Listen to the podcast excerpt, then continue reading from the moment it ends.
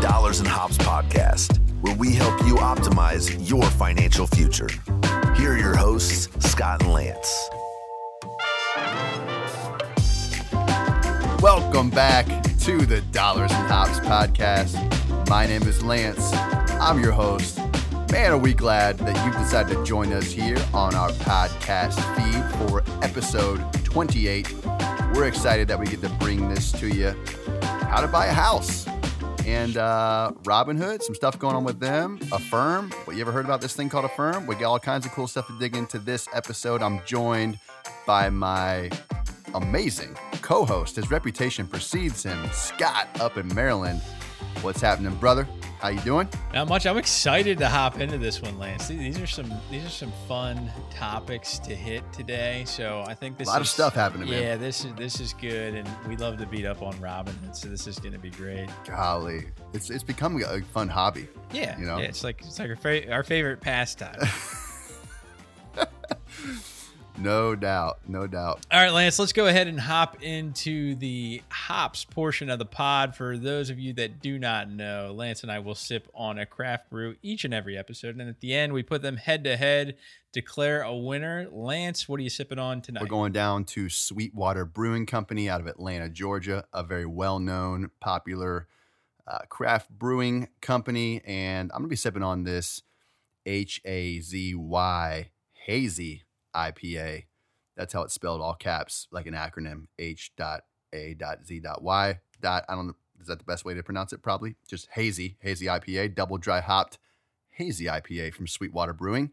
Scott, what are you working with tonight? Lance, that sounds amazing. Yeah, I'm, I'm pumped. I'm, I'm, pumped in a hazy box, and I I'm actually getting out of the hazy box for this episode. Here, we're going with uh, this one comes from Cape May Brewing Company. It is called Blueberry Lemon IPA. Crushing it? I don't know. I I think just blueberry lemon IPA. I think that's what that's what it's titled. Cans got me all confused. Uh, but yeah, excited excited to to sip on this and got a shout out my brother-in-law Pat. Uh, this is another one that he dropped off for me to try for the pod. So thank you for the beer, Pat. Pat again. Pat, brother-in-law Pat, man. I, hey, I'm down here in Charleston. If you ever need my address, bro, shoot me a text. You know, you can send me some beers too. You know, it, it goes both ways, bro. It goes both ways. Would love, would love to. But no, that's cool, man. That's exciting. Well, cool. I think we got a headline um, of the week, Scott, that you you fished this one out uh, about Robinhood. Oh man, I'm excited about this one. What do our people need to know about Robinhood? What are these guys doing now? Oh, it's crazy, Lance. This one comes from Forbes. Headline reads Robinhood, the $30 billion cockroach of fintech. Yikes! Doesn't sound like a good thing. So, no, Robinhood was hit with a $70 million fine by FINRA. Mm. FINRA is- stands for the Financial Indus- Industry Regulatory Authority. Um, but basically, it, it was for outages and for misleading its own customers. If you remember earlier this year, the whole GameStop craze, they stopped trading. They didn't stop trading. They allowed you to sell, but they didn't allow you to buy. All kinds of weird stuff going on. Um, Shady. but um, if you don't know, Robinhood's a brokerage company where you can buy, sell stocks. They kind of made their name by by uh, offering quote unquote free trading, zero commission trades. Um, so a lot of younger it's really it's really an app, right? I mean, I, I know it is a company for sure. You're you're right, but it's really an it's known for its app and its interface, and it just makes yeah, it I don't even know. Do they even have like a website No. that you can do it on? I think it's all on on your Yeah, phone. the, the website. I th- I think you can maybe have like a dashboard of sorts on a website, and I know you can now you can pull tax forms and some stuff from your login, but I think it's all designed to be on a smart device, I like Apple, Android, or or iPad or something like that, a tablet. Got it. Yeah, and and here here's what FINRA said, and it was a it was a scathing like report that they put out, and and and Robinhood, you know, going to pay this fine, but basically here were the allegations. Robinhood displayed significantly inaccurate cash balances. For example, Robinhood deployed negative cash balances that were twice as large, or, or displayed negative cash balances that were twice as large as they actually were. They provided false information to customers about risks associated with options trading. And they issued erroneous margin calls and warnings and Robinhood told customers that they were in danger of a rob of a margin call when in reality they weren't. So uh, this is pretty serious Mm. when when you're using a, uh, a, a any sort of platform to to trade equities. You want to make sure that the information that they're displaying is correct, and if they're sending you emails about money you're going to have to come up with in a short period of time, you would hope that the that the information that they're putting in the email uh, is accurate, Mm. and that's and it, it's been false on a number of occasions. Um, I've heard some pretty sad stories about this, where there was actually somebody that that took their own life because Robinhood sent them an email that said that they had a negative balance Wow, of man. something crazy, Mm. and they actually, in reality, they didn't. They they they weren't in the negative at all. So. Um, just just scary stuff. They're they're not following Wow. the the regulations that they should, Mm. and I, why would somebody trust a company like this? Yeah, and a couple other big highlights out of this article. I believe a seventy million dollar fine by FINRA is the largest fine ever Ever by FINRA Ever. to any company ever. And um, you know, with Robinhood going public very soon, they announced actually last week, the same week they got fined, they also announced they're going to be you know issuing an IPO, and so going public, and so that's a huge uh, access to capital that they're going to be receiving. Um, and the By the way, Lance, yeah, $55 billion valuation for Robinhood on so their you think IPO. seventy? You think the seventy million dollar fine is a uh, is a slap on the wrist or anything like that? I do. I, I I think it's a complete joke. Actually, I mean, I don't. I don't know where FINRA came up with it, and they're like, "Oh, this is great because it's the biggest fine ever." But like these guys are are doing some very suspect and shady things, and here they are. They're going to go public, and they're all going to cash in big time um, by Right. misleading their own customers. The customers are essentially the product. Yeah, the ethics Um, here, the ethics here reek and stink. Uh, I mean, to high heaven. It's it's very shady in my opinion. I have a personal experience with Robinhood where I was a a customer of theirs and had an account when I was a young trader and before I believed in index funds like what we preach in this podcast and I was learning my lessons of hard knocks on the streets of trading thinking I could outperform the market. Um, spoiler alert, I did not outperform the market. Um, had some winners, had some losers. Uh, but before I woke up to that, I, I was trading on Robinhood, you know, year in, year out. And I was uh, an early user, early adopter of Robinhood. And about a year and a half ago, before all this stuff went down with AMC and, you know, GameStop and everything went on earlier in 2020, I, I had been investing in index funds in my Robinhood account and something happened with the market, I remember. And I wanted to either sell or, or kind of buy more when the market was dipping. And um, it would not process my trades. There's nobody you can call. All you can do is send an email to a generic customer service email address into a black hole. You get an automated response that, hey, we'll get back to you within like three days. And it scared the crud out of me. And I was like, man, this is not where I want to have my hard earned money, my investments um, long term. And so as I graduated from trying to day trade single stocks, I also graduated from Robinhood and I ended up doing just in a full account transfer to one of the big three that we love Schwab, Fidelity, Vanguard. And guess what? They were able to take my information um, without me recognizing, you know, having to sell things off to trigger taxable events. I was able to just move my holdings from one brokerage to another. And if you call up Schwab or Vanguard or Fidelity, you can actually get somebody on the phone there. One of the reasons we love, which is huge. we- it's hu- That- that's it's what you need. absolutely When, like huge. when you got a question, you, that's what you want to be able to do. It's, it's probably one, one of one of my big not now, but at then at the time was one of my biggest knocks against Robinhood was their terrible customer service and you couldn't get anybody on the phone. But when you call up one of these brokers, just so you know, if you have a Robinhood account now, all is not lost. Call up one of these brokerage houses that we support and tell them that you have an account with Robinhood, you want to get it switched over. They will help you with that process and they will interface with Robinhood directly so you don't have to and they'll deal with all the BS there.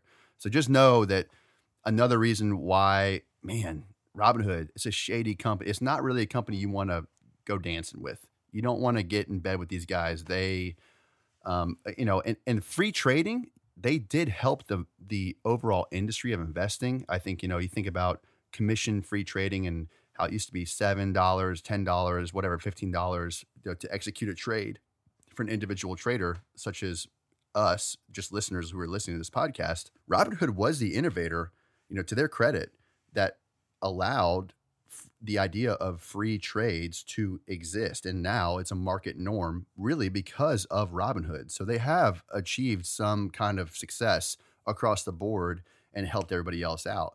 But there's an expense. There's another side of that coin, Scott. Yeah. And you know, m- maybe you could help explain why the free trading really isn't free. Yeah, especially with Robinhood.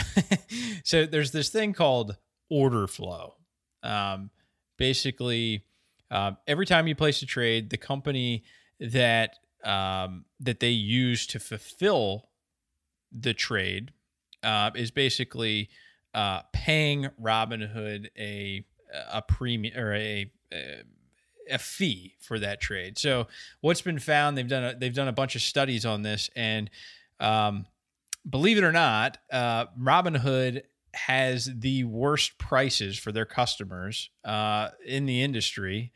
And actually, like, so, like, if you go to place a, an order for, let's just say, yeah, yeah. So if you're if you're placing an order for Apple, let's say, and uh, you did it at the exact same time on Schwab, and you did it at the exact same time on Robinhood, um, what they found is Robinhood gets a worse price. Like if you just put in a market order, which basically means, hey, I'll buy it at any price. That there's a you know there's a seller out there. Um, so it's just interesting that the Robinhood keeps filling these orders at a higher price, and we're talking about pennies, right? Pennies per share that add up to a whole lot of money at the end of the day. So it's not really free. And especially if you're making a big transaction, you might be thinking, oh, it's just a few pennies, like who cares? But they're doing that millions of times over and over again with all of our money. And really that's our that you know, they're they're not doing what's in the best interest of their customers, and then they're not providing the customer support on top of that if there's a problem. Mm, boom. And on top of that, that's really well said, Scott. On top of that, I recently heard some epic interviews with Warren Buffett of Berkshire Hathaway and Charlie Munger of Berkshire Hathaway. Both these guys are over 90 years old. They've seen a lot of stuff. They had some very strong opinions about Robinhood. And when those guys talk, it's best to shut up and listen. Yeah. Because they've seen a lot and we can all learn a ton from those guys. I believe they called them, and I'm going to put this nicely, bottom feeders Yeah.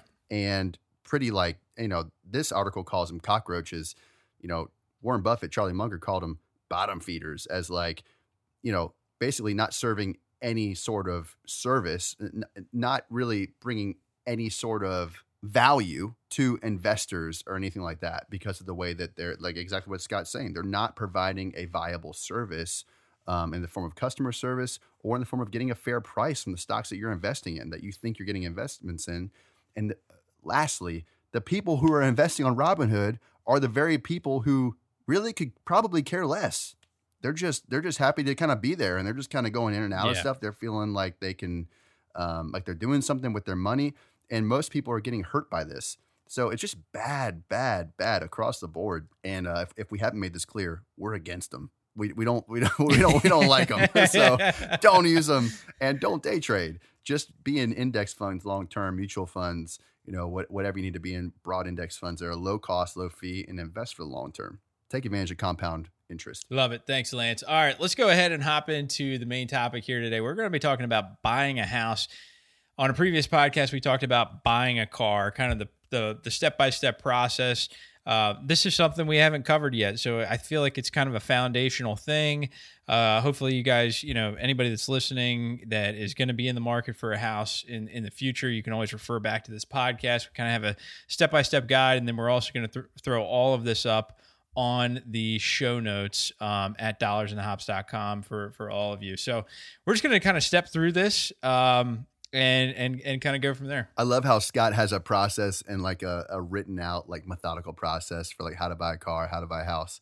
Uh, that is so not me, and I I love it. I love that we have this.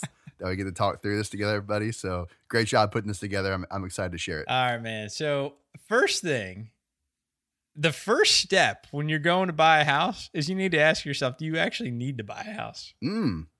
What do you mean by that? So I feel like there's this like stigma out there that people Mhm. have against renting just in general. Okay, and and I Mm. get it. You're you're you're you're not building any. You're, You're throwing, throwing money money away. away. exactly. And which actually which actually isn't true.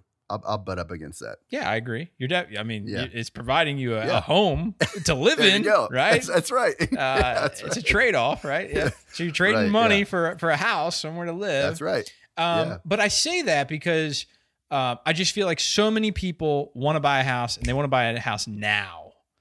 And um, especially people that are early in their career that maybe Mm. haven't settled down, maybe aren't married. Um, they rush House into fever. buying a house. And House fever. yeah, and the, and and and maybe there's no reason to, right? If you're if you're real uh, early in your career, you don't, you know, you're not really established in a company. Uh, you're maybe not in love with your job. You don't Mm. have a significant other that you're married to. Maybe buying a house isn't the right idea, right? Mm. Because circumstances can change. So I bring this up because I, I really think it's a it's a legit question. Do you really need to buy a house? Yeah. Because there's a lot that goes with buying a house. And it kind of ties you down and it's not cheap to sell a house. It's 6% of whatever the cost uh, whatever the price of the house is, that's your fee to get out of it, to pay all the realtor fees, not to mention any maintenance and things to get it ready. So, I say that very very very seriously. Ask yourself the serious question, do you actually need to buy this house? And if the answer is yes, all right, we're going to go to the next step. I love it. The flow chart, the flow chart method. I love it. If the answer is yes, move on to the next step. But no, I, I think that's right. It's a, it's a good, you know, even the timeline of it, right? Because of everything you just said, and we said on the last episode too. You're really looking at a five or, or seven year time horizon where you need to be if you're going to buy a house. All right, are you can you be in this location for five to seven years, given your family situation, your job situation, your significant other, your partner situation, potential spouse, if you already have a spouse? Like, can y'all be in that spot for seven years? If the answer is no, man, like, should you be buying a house, Scott? I think it's a great question. Spot on. Yeah, and then like just think about it. Like if you made the wrong decision and you went to sell the house, let's just say you bought a three hundred thousand dollar house, your your cost to get out of that three hundred thousand dollar house, assuming you can sell it at the exact same price you bought it, it's going to be eighteen grand. Your net worth is going to go down by eighteen grand So basically you lose you lose eighteen you lose eighteen thousand dollars. I mean, which is a whole lot of rent, by the way. that's oof, great point. So, um, Yeah. all right. So let's move on. Let's assume you say, yes, I do want to move forward with buying a house. I think the first thing you need to determine is how much house can you afford? Mhm. Not how much house does the bank say you can afford, because those are two very different things, right? a lender, a lender will look at your income and say, "Hey, we'll pre-approve you for usually around 30% of your your your your take-home income, right? As a payment." Um but you need to determine how much of your budget you want to push towards housing, right? You might not want to spend 30% of your take home income towards housing. You might want to spend 10. You might want to spend 15 because you have other priorities in your life. So I think a lot of people will just go to the lender and say, "Hey, how much can I afford?" and then they look for a house in that budget. That's not having control of your money. Which, which, by the way, it it just always is fascinating how you tend to push the upper end of that budget once you start looking at houses, because you're like, Oh, oh wait, uh, so I'm in this budget range of you know X to Y, and well, if I get closer to Y, look how much nicer it is, or like the better end of town, or like those schools that you you know you just can always rationalize and rationalize the different reasons you need to go towards the upper end of your budget. And it's hard. It's hard to be disciplined enough to be like, no, we're going to spend only this much, even though the bank says we're approved for this much. We're only going to spend you know two thirds of that or something. You know, to have some kind of number Yeah. that you put down there. You know, this is what we're not going to go over. Yeah. I so that. I mean, I think the main takeaway is definitely you get you got to work up your you got to look at your budget, determine how much you want to spend towards that house Yeah. in a monthly payment, kind of make that your and then you can kind of back into what the the house total really should be and then figure out where you where you want to buy and Yep. where, where it makes sense. But you want to be in control of that, not the bank. Love it. Uh, so don't let that happen. Number three, we got save up to 20% down uh, on or save 20% down. I think so. Save on twenty your percent. home. Absolutely agree. And and the reason for this, and I think we've hit on this a number of times on the podcast, is it's all about PMI. What is PMI? Private mortgage insurance. It is a fee that you pay to ensure the lender that you're not going to basically walk away from your house and Default. exactly. Yeah. Yeah. So so PMI protects the lender. It's private mortgage insur- insurance. It don't protect you. It protects the bank. It's something we want to try to avoid at all costs. But you know, depending on your credit score, it's not the end of the world if you if you can only put 15 down and you have a great opportunity. Um, I, actually think that or 10% down, you know, depending on how much cash you have, you got to have an emer- you'd rather have an emergency fund. If you weigh it all out and the PMI is still within your budget for your monthly budget and the payment still works, knowing it's going to know when it's going to come off because PMI does come off when at some point, depending on your. Yeah, usually 20 to 22% loan to value, it'll it'll Right. come off. So Yeah. it, it could make sense. I don't want to make a hard and fast rule for everybody because every situation is different, but it is great. It's a great goal to strive to put down 20% on a home purchase when you're looking to buy a home. It's Yeah. a- that's a great rule of thumb. And and Lance, the best spot to save your down payment money is in a super boring online savings account. Completely agree. Because Why is that? Because A, you're going to be buying a house in a relatively short order. I'm assuming less than seven years. I wouldn't recommend really investing anything that you can't keep there for at least seven years. Uh, and the market at any time, we've seen it a number of times in history go down 50% in relatively short order. So you could be in a situation where you put the money into into the market, the market goes down by 50% and guess what? You can't you can no longer afford your 20% down for your house. So your house savings should really be in a short-term savings vehicle, online savings account. Um, that's really the best place to put it. I know it's boring. You're not really going to make any money on that money, but at least it's safe and it's not going to go uh, down in value by 50% when you need it the most um, when you're going to buy a house. Um, from there, credit score. Got to start looking at the credit score. So you want to get the credit score over 750. You might be asking, um, and, and 750 because um, that's really where you start qualifying for the best possible interest rate. This is an interest rate that you could have for the next 30 years. So it's incredibly important to have the best possible interest rate on your mortgage because you're going to be you're going to be paying interest to to the mortgage company for the next 30 years. You might as well pay the least amount you possibly can. The best way to do that to have a real high credit score. So there's a there's a couple websites that I recommend um, uh, to to look at your credit score uh, at least initially. Credit Karma and Credit Sesame. They'll they'll provide a free credit score. You can go on there, and if you have a low credit score, pull copies of your actual credit reports and figure out why. You can do that at annualcreditreport.com. Um, and you can pull all three TransUnion, Equifax, Experian. And uh, if there's anything wrong on it, dispute it with with one with those bureaus. Try to clean it up before you go to apply for your loan and buy your house ultimately. So that's a great that's a great point on the credit score, Scott. What what do we think about? Because you just brought this up, thirty year versus a fifteen year loan, and fixed rate versus an APR with like you know, and it's an adjustable rate mortgage where maybe you could get a little lower up front, and if it starts climbing, you could refinance it. I've heard both. I've heard all these kind of terms thrown around with some of my friends and colleagues, um, and different strategies on each. Kind of where where do you land on this? So for me, and this might be an unpopular opinion, I feel like in our space, but uh, like in the personal finance realm, I feel like most people always say go f- go with the shortest term you can afford on a mortgage. I disagree. It's like, yeah, I think that a 30 year mortgage is superior to a 15 year mortgage, to a 10 year mortgage, etc. And the reason I say that is because the money that you, the extra money that you'd be making in payment, if you instead took that money and put it into an investment account over 30 years, index Yeah. funds, index funds. you will say. end up with uh, it depends on how much your house is but in a lot of cases, we're talking about a million dollar plus difference in your net worth. Right.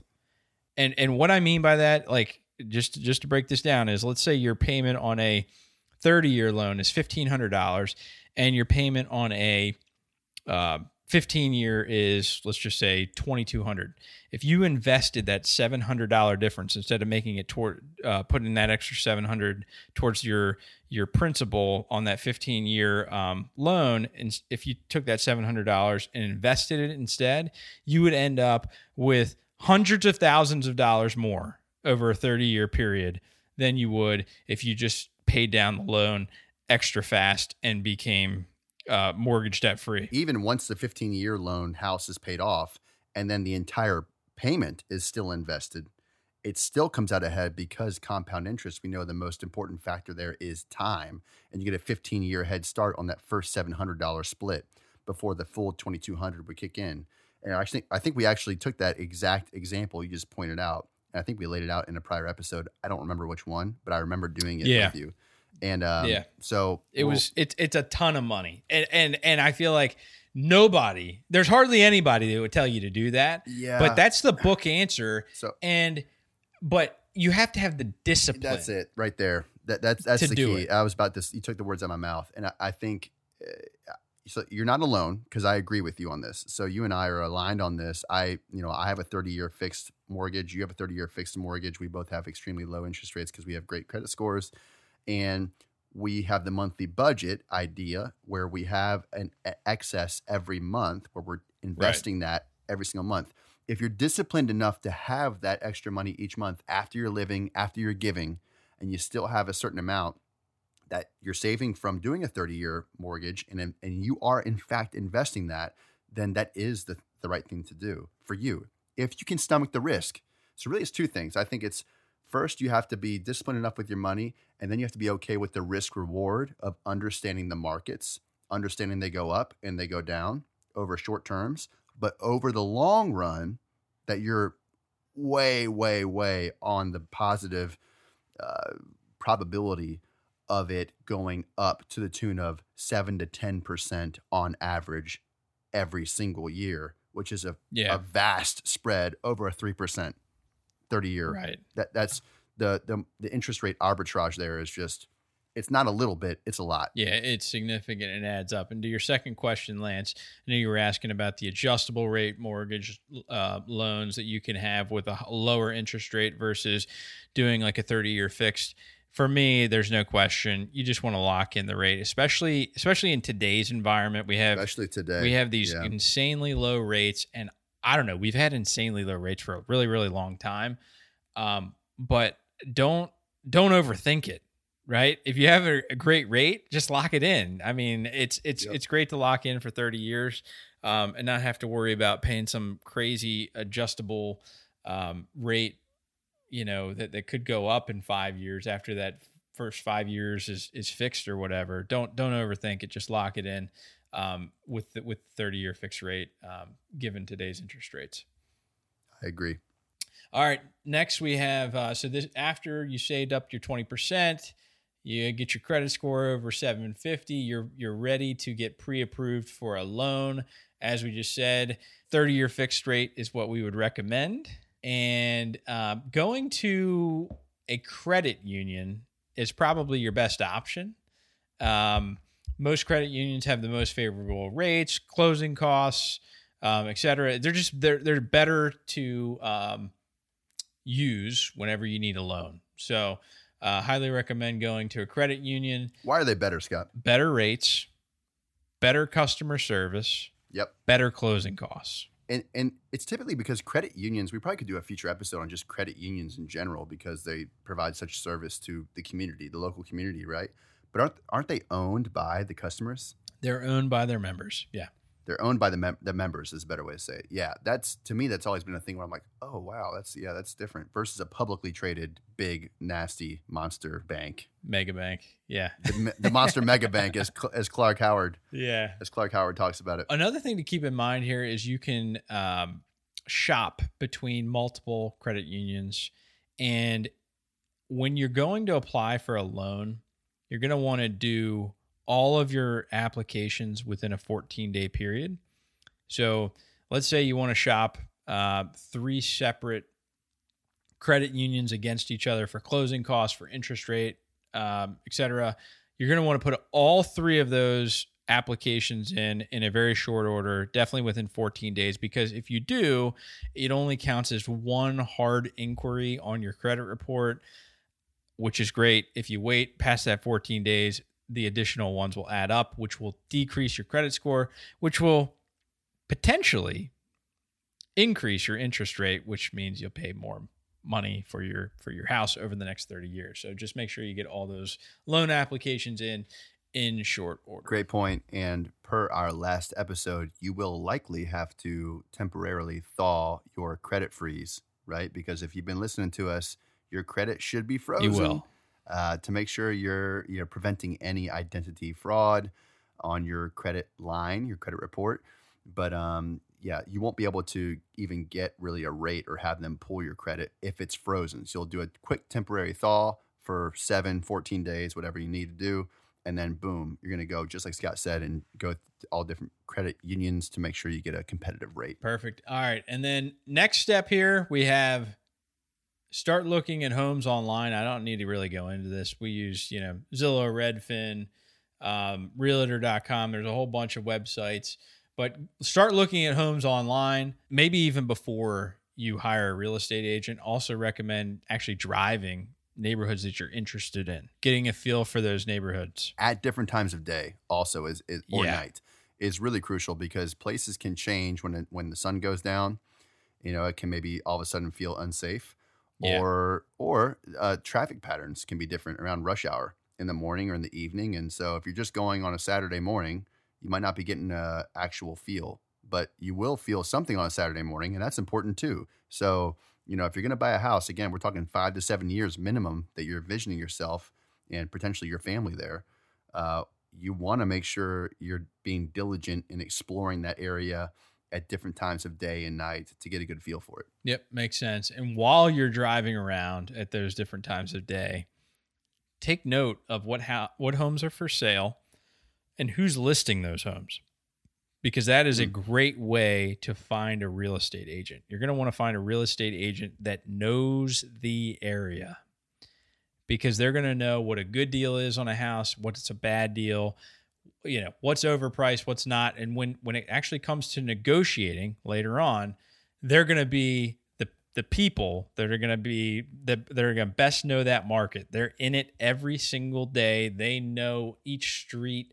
They know what you know the the house two two doors down sold for six months ago. They know all of that. So uh, keep those real estate agents in mind. Make a list of them as you're driving by. That's a or or if you're even you know on Zillow, you can see who the real estate agent is. So take a look at all that stuff. That'll help you when you uh, go to hire a real estate agent, which is the which is the next piece here. And then ultimately, once you have your real estate agent, you're going to go find a house.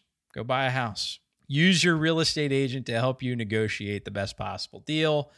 Um, and uh, and and Nice. and after you've done that, once you once you've you know put in your offer and you've you know you're using the services of your real estate agent to make sure you put that offer in correctly, you're going to lock in your your interest rate with your lender, and then you're going to go into a a process of inspection and appraisal. I, I think I think let me just interrupt you here because uh, everything you're lining out here, like let's let's be reminded of a couple things here. This is likely your largest asset. Likely, probably. Yeah. I mean, maybe you have a retirement account that's more than this, but it's probably unlikely, especially if you're in your 20s or 30s or even 40s. Um, you this is probably the, your largest asset that you're going to be putting in your name ownership. Like hire a pro, hire a pro. Don't try to wing this on your own Don't, try to try represent to- yourself here. don't represent yourself to save a few bucks or even if you're selling or buying and don't um don't think that you know a handshake deal with a friend or you know a friend of a friend or something is potentially going to be like the greatest deal in the world for you. Like it's not really something to mess around with. When it's your greatest asset it could also be one of your greatest mistakes. So just hire a pro protect yourself um, protect the people who are involved in the transaction and that also goes for the home inspector as well the home inspection. Hire a pro. A, a home inspection uh, can save you thousands and thousands of do- tens of thousands of dollars if they they will catch things that you will not be able to see.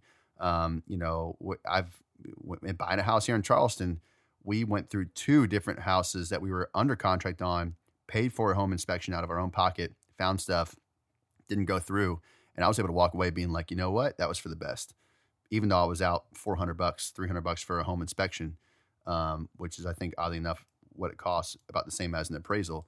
Um, but it, it, saved us that. And, and, man, I, I slept better that night knowing that like I didn't get you surprised didn't with a ten thousand dollar, yeah, uh, yeah, ten thousand dollar chimney crack or some kind of foundational issue that I would have never seen or known about. Yeah, so there, yeah, I, I can't agree more. I think the two most important things before you settle on a house are definitely that home inspection probably being paramount and then obviously the appraisal but the, the home inspection is incredibly important you definitely want to hire somebody yeah. that's uh, ASHI certified. ASHI stands for the American Society of Home Home Inspectors. These people have passed most rigorous, you know, inspection yep. exams, et cetera. So they they know exactly what they're doing. Uh, it's the they're going to get on the roof. They're going to throw a jumpsuit on. They're going to crawl in the crawl space if it has a crawl space. They're going to look in all the nasty little places and find every little thing wrong with the house. That's what you want. Yeah. You, you, need that. And and use them in conjunction with your real estate agent. If you have a really good real estate agent, they're going to take that inspection report and they're going to go back to the seller's agent and they're going to be like, "Oh man, look at all the stuff we found. Like all this has got to be repaired otherwise we're going to walk, you know, let them do the negotiating. You stay out of it. Tell them that you want the best possible deal they'll they'll work through that with the agent. I mean, I think it's all it's all a big game, but it is important. Like you want to make sure you know what you're buying. And if, like Lance said, if you, if there's a big problem with the house, it's okay to walk away from it and find something walk. else. Walk. If you're not comfortable, walk. And look, we realize that right now, we are recording this in July of 2021. The housing market's a little heated up nationally right To now. No, ma- no, matter it's where like, you're listening insane. to this. It's, it's insane, insane, right? There's there's multiple offers, like 10, 15 offers on different homes. Like in the first weekend they go up on listing and you know they're they're 10 and 15% over asking price, right? It's crazy.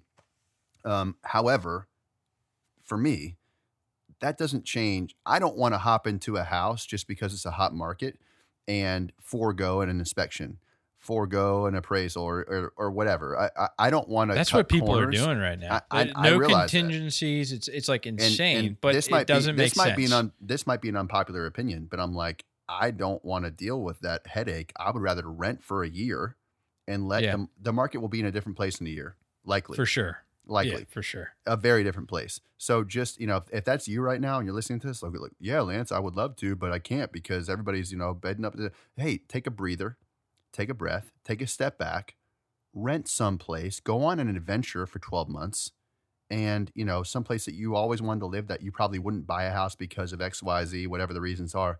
Go live downtown. Go live in a, a trendy part of the, the, the city that you're in, or, or maybe out in the country, something. Go live somewhere for 12 months. Do something different and reevaluate next year. It's not the end of the world. It might save you a ton of heartache and effort and money over the long run. You might be thankful you did it. Yep, love it, Lance. All right, and last we have lock in your home insurance and close the deal. The only thing I'm going to say about the home insurance is there are good companies, there's bad companies, uh, there's every everything in between. Um, I think Consumer Reports does a really good job. JD Power does a really good job of actually rating the insurance companies. I would say select a insurance company that doesn't necessarily have the best rate, but has the best ratings. Choose from a company that has the best possible ratings. A couple great insurance companies, uh, Amica Mutual. It's a it's a it's a company that's that's owned by its members. Again, the, the people that are yep. paying the policies are the are the people that own the company.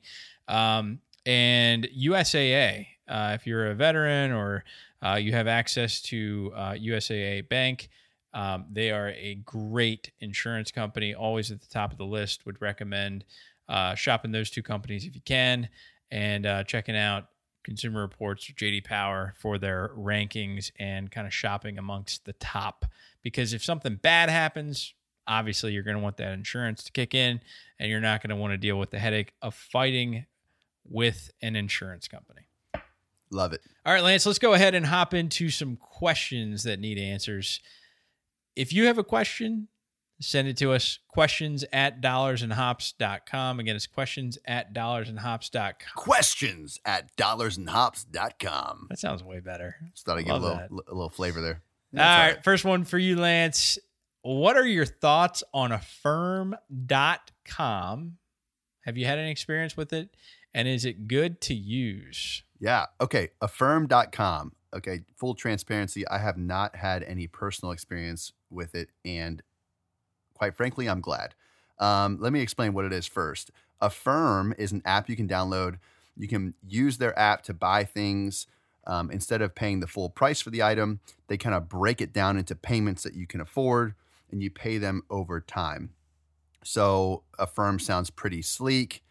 Actually, a little bit of a similar strategy to uh, Robinhood. You know, there's a little bit of a tie, a little parallel there. I don't want to. I don't want to compare them to Robinhood, but it feels. You're comparing them to I don't Robinhood know, man. already? Well, I've just noticed that they're in you know certain uh, websites. They are in the checkout. Affirm is. I have noticed that. So like, oh, do you not want to pay for this in full? Click here. Click this Affirm button. Log into your Affirm account, and we'll finance it for you. This is pretty dangerous. Mm. Um, let's think about how Affirm makes money because they don't do this for free out of the goodness of their heart. Um, they make money by charging interest on payments that they break up. So, for instance, if you're buying a hundred dollar item, like think like a purse or a pair of shoes or something, you know, uh, maybe maybe it's even a few hundred dollars, and you pay for it over five months. Maybe you pay for it for twenty five bucks or so per month um, for five months for a hundred dollar item instead of just paying the hundred dollars for the purse that's how they make their money. That extra payment, right, would be like the interest in the form of interest. So it's not a scam. It's legit in the sense that, but it's it's like a credit card that's a little bit sleeker and really disguised as like, oh, don't don't pay for it all now, right? Um, don't worry about delayed gratification like our last episode. Don't don't you don't have to save up to pay for this in full if you don't want to outlay all your cash right now for this $200 item, this $500 item, even maybe a $1,000 item. Go ahead and just put it out there and just pay for it on payments and everything. I, Yeah, just just twenty five dollars. just yeah, 25 yeah, just just just pay us.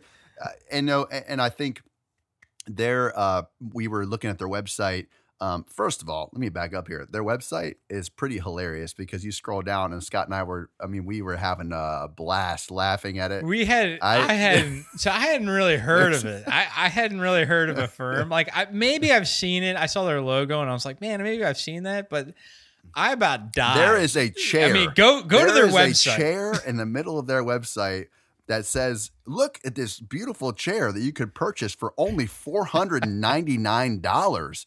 And Scott and I are looking at this, going like, "This looks like a twenty dollar fold up chair from Walmart." I don't understand why you'd want to only for seven easy payments of it's one hundred and twenty dollars. Like you know, so think about this. Eh, I'm I'm poking fun a little bit, but the idea is this if you can't afford to or it pains you maybe you can afford it but it just pains you to lay out that much cash for a $500 chair maybe it's not the right chair for you maybe there's a better chair option at goodwill or like you know a furniture store that I think I- you could find something that looks way better than that facebook chair marketplace for- i mean hello like craigslist for, twenty anything. bucks. Yeah, yeah, come on. It's like, you know, uh, the idea of putting things on payments instead of paying for them in full is a, a way to dig yourself into a hole that you can't get out of very easily.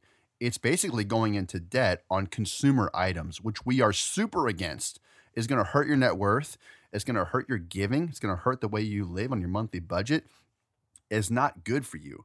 Um, so we want you to kind of stay away from Affirm even though some items they're going to try and entice you in with like hey if you have a high credit score maybe you can get 0% financing on this i'm going to warn you 0% financing that's a trap also because if it's let's say a $1000 couch at a furniture store this isn't oft, uh, one, something i see oftentimes at like a uh, you know a high brand name uh, rooms to go ashley Yeah. furniture or anything like that Um, you know, oh, you don't want to pay the Yeah. two grand, let's just say, for like a nice couch and an end table and a coffee table or something. Don't worry, 0% financing for 12 months. Split it up, no interest payments.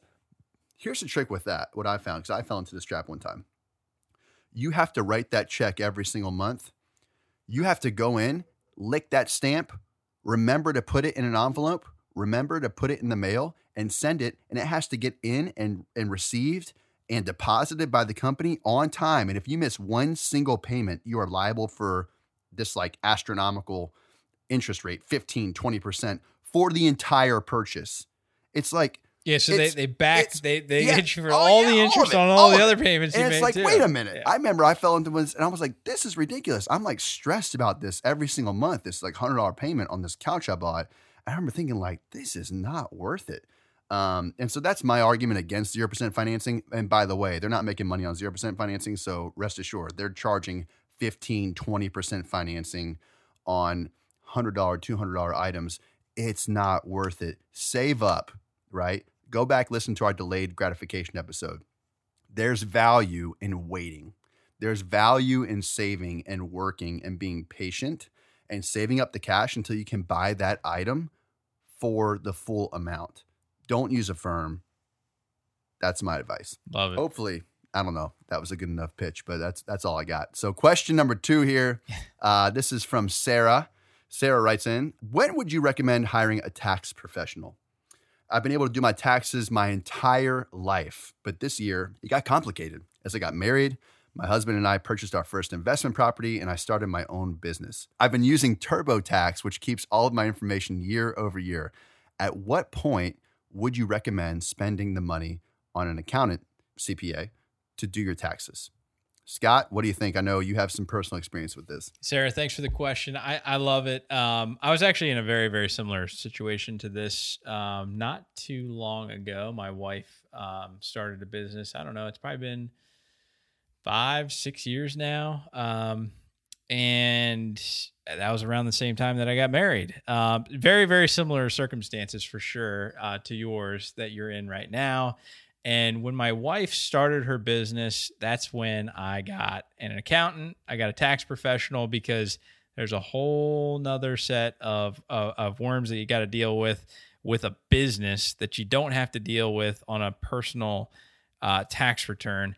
And the other th- the other thing you threw in there was an investment property. So you're talking about your own personal business, which is a business, and you're talking about an investment property, which is also a business. So basically, uh, you've got two sorts of things that you need to deal with that are outside of like your personal income taxes, and it just gets a little hairy. So for me, that is the exact time Yeah, that I, I would hire a a, uh, a a tax professional. I wouldn't I wouldn't even dare do No. this myself.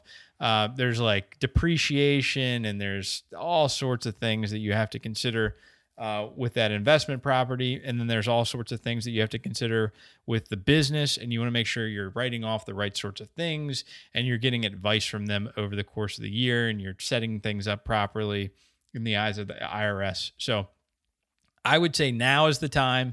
They are not cheap. I spend. I feel like I spend way too much money for my tax for, for my tax guy, but they're worth every single penny. Um, so it's it's it's a check I don't mind writing, and I would definitely recommend in your scenario to hire a a professional immediately. I love it. That's great advice, Scott. Awesome. Let's go ahead and move into the hops showdown portion of the podcast where we rate our craft beers we've been sipping on. Scott, I believe you are up first this week. Yes, I am. Again, I was drinking the blueberry lemon IPA from Cape May Brewing Company out of New Jersey. Thank you again, Pat, for the beer. It was great. Pat. So this this was wild. I mean, blueberry lemon IPA. It's it tasted exactly how it sounds. Wow. It it pours like I would love that a deep purple. Looks like grape juice almost. No kidding.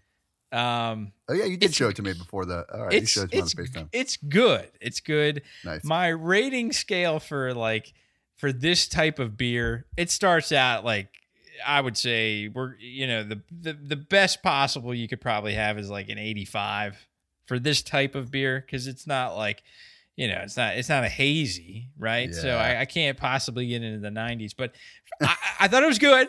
I thought it was good. I loved it. I, I'm gonna go. If you're a blueberry lemon person, you're gonna love this. So, so give it a try. Um, 81, 81 for me. Oh, nice. That's a lower score than I was expecting after you gave it that higher praise. That's interesting. It- It's it's good. It's it just can't be. It can't be I, I feel you. uh, way up there. Fair enough. It can't. That's pretty cool. Too fruity. So, as a reminder, I was sipping on the Sweetwater Brewing Company uh, H A Z Y Hazy IPA, the double dry hopped hazy IPA. I definitely had um, some some hints of uh, like lime and citrus. It, it, it tasted like grapefruit, maybe some mango, um, and definitely had the pine. The fact that it was double dry hop to me, it balanced it out so it wasn't the full like juice of the hazy IPA that like it wasn't the that. straight juice. It actually had the hops to balance it out, That which made the it best. it was great. It like gave the dryness along with the juiciness, which was a great compliment for each other. Um, again, not like no malt or anything, which I I cannot stand in my IPAs. I got to have that that pine, that finish. Um, this dude, this was awesome. And you know, I don't know how you feel about Sweetwater. I love Sweetwater. I think I some love it. people feel like they're so big now because they've been around for a long time. Um, you know, they're, they're not as cool because you like the smaller breweries, whatever. But dude, dude, I love Sweetwater, and this hazy IPA was incredible. I'm gonna give it a 91, man. It was it was legit. It was uh juiced up and dry hopped, so I recommend it. All right, perfect, Lance. We're going to leave everybody with our action step. If you're in the market for a home, make sure you do your research. That kind of goes without saying, but it's it's incredibly important. Buying a home is a huge financial decision, and you want to make sure that you're set up for financial success once you sign the final paperwork. Follow our simple steps mentioned and ensure a smooth process. It's your largest asset. Take your time, hire a pro. This is Lance. This is Scott. Live and give on less than you make and invest the difference. Dollars and hops out. You have been listening to the Dollars and Hops podcast. Optimizing your financial future starts with taking action today. Got a question? Shoot us an email at questions at dollarsandhops.com and the guys will tackle it on a future episode. Visit our website, dollarsandhops.com, for show notes and the craft brew lineup for each episode. And please leave us a review on Apple Podcasts or Stitcher. Thanks for listening.